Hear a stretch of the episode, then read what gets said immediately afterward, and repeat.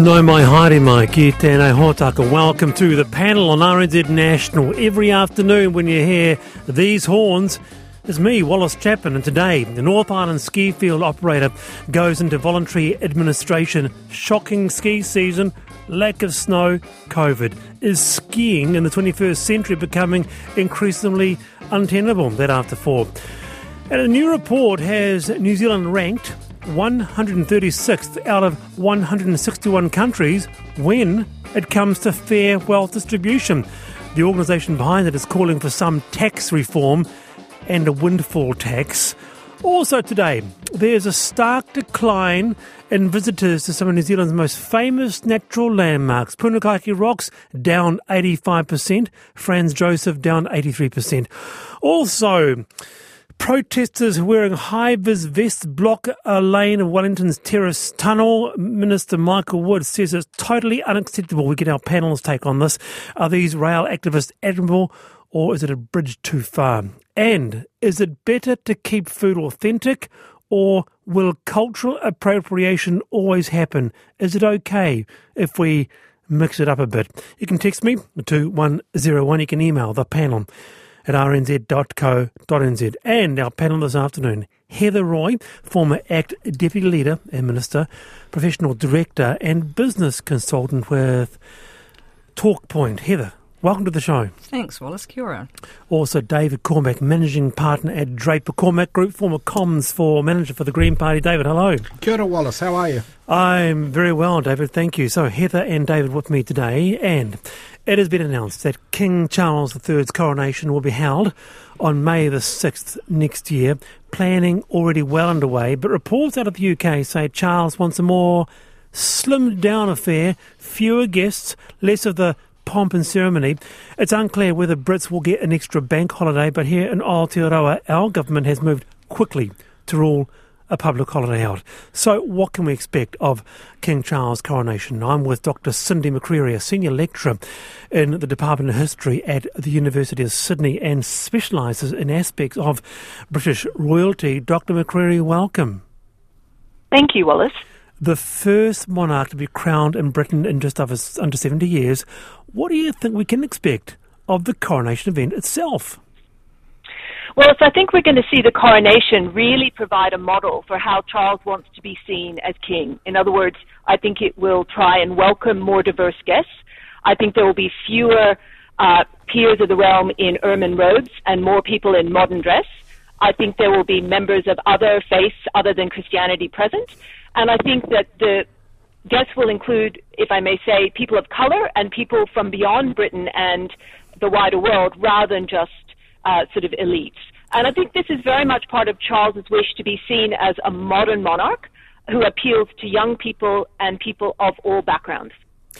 It would be the only, the second coronation to be televised, extraordinarily historical, I can imagine, and the ritual itself. Some people will miss the long-form coronation, Cindy. They may, but I think we have to remember that Elizabeth's coronation was not typical. It was an aberration because of the new technology of television. It was designed very much to bring this technology to people who'd never seen it before. We are, of course, more used to digital. Are you there, Cindy? We'll get Cindy back. Don't worry about that. What about you, Heather? Is it something that you will follow? You'll watch?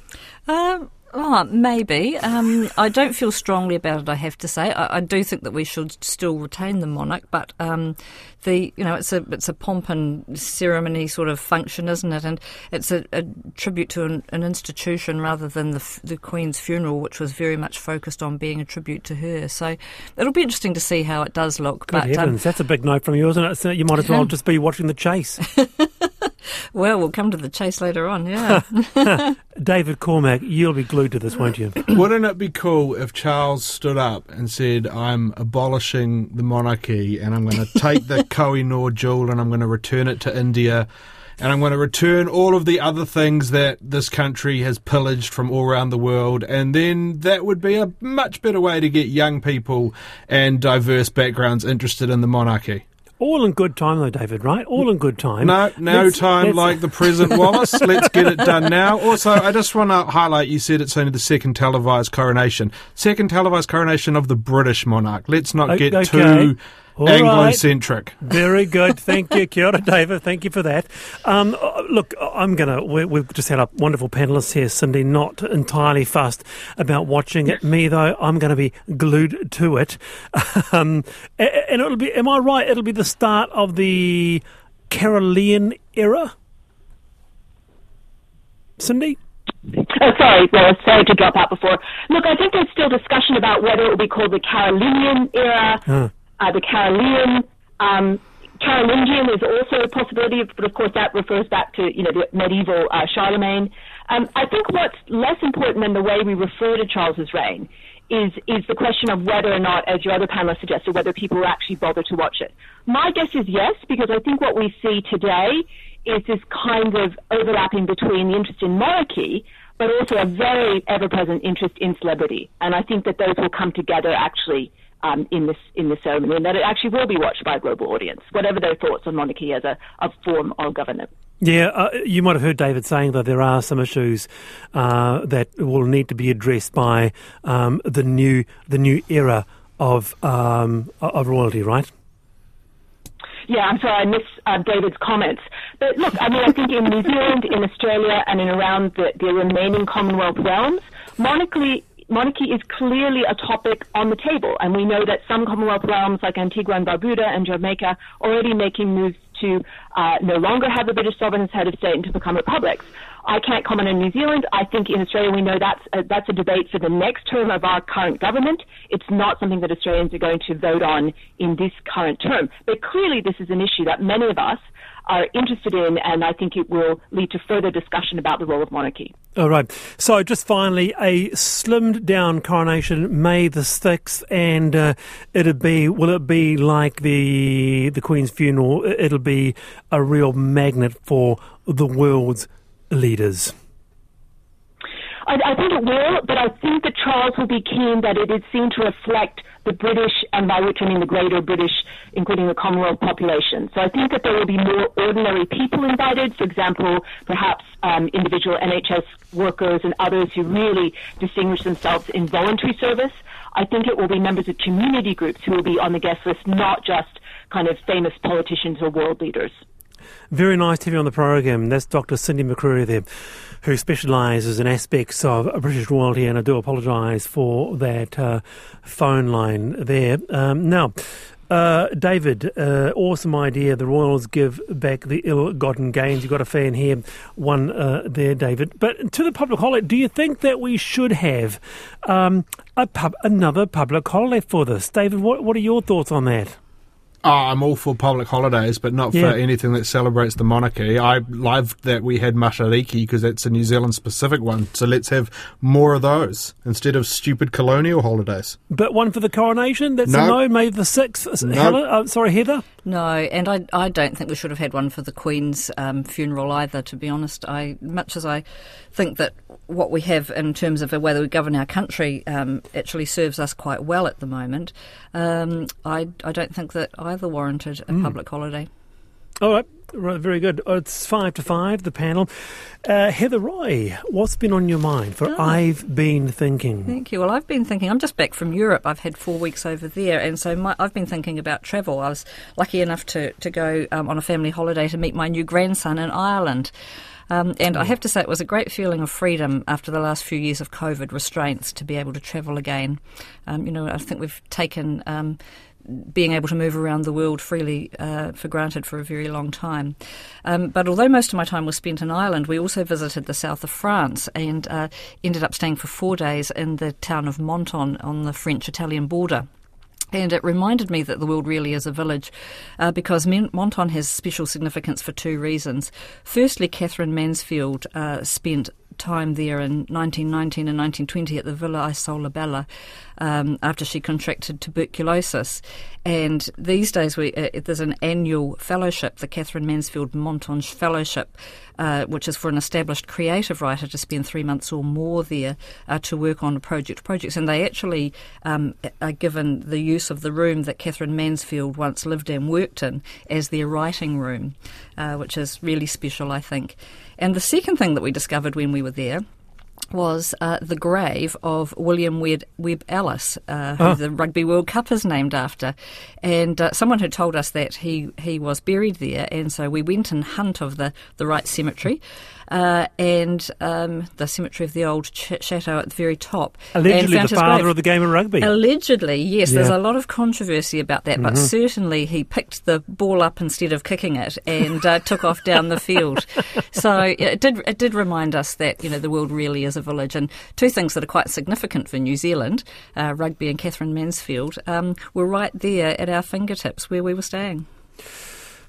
You mentioned Avignon. Look, I haven't travelled a lot and not travelled much, but for whatever reason, one place I have been is Avignon.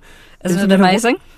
It's just extraordinary. Yeah. I just love the old city, which is walled, and there are so many interesting things to do there. What was it like being in another place outside of Aotearoa? Having experienced that post-COVID must have been quite a feeling. Yeah, it was. And as I say, we've taken travel for granted for a very long time. And then when you don't have it, you actually feel, you know, denied something pretty special. So it was great to get away. And just, you know, people are just taking COVID in their stride overseas now. And so that actually was, I found, really refreshing. Okay, very good. David Cormack, I've been thinking. Mine's a bit less bougie than that last one. National came out today and said that they're going to repeal the proposed changes by the Labour government to bring agricultural emissions into the ETS, which is just a dumb decision. The walking LinkedIn post that is Chris Luxon went on Morning Report this morning and said that National will support whatever industry wants, which as a regulatory tool has worked zero times. And I don't think Luxo or National appreciate that climate change is actually pretty bad. If it's left unchecked, it doesn't matter if we're going to become some free market utopia of late-stage capitalism. Climate change and the associated weather events are going to screw us over. Every month we seem to break a new weather extreme event. It's the rainiest, it's the sunniest, it's the droughtiest. We saw snow in October for the first time in 50 years. And the dumbest thing is that what Labour proposed yesterday was about 95% of what industry wants anyway. There's some minor tinkering around the edges, but Labour basically agreed with what the farmers wanted. And the farming group still whinged because that's what farming groups do. But for National to come out and oppose it and say they'll repeal it without proposing an alternative is just so boringly National. Because the National Party under Luxon doesn't seem to stand for anything other than a tax cut for him and his rich mates. What a rant. I haven't finished. Don't cut me off. God. You've got 90 seconds. At this stage, you could basically replace the National Party website with a picture of Control Z and it would do the same job. Maybe they don't care about climate change because left unchecked, every house will become a beachfront property. But if we want our children and grandchildren to grow up in a country that doesn't look like Mad Max Fury Road, then we actually need to do something about it. You finished? Yeah, pretty passionate about the old climate change, Wallace. Hey, are you fair enough too? Fair enough. You comfortable with prices having to go up? Yeah, means that we still have a planet, sure. It'll mean higher meat and dairy prices, and you're comfortable people out there having to put food on the table with higher prices. Maybe we'll move to a more sustainable diet. All right, David Cormack and Heather Roy with me this afternoon. Lots to discuss. Stay with us here on the panel up to 5 p.m.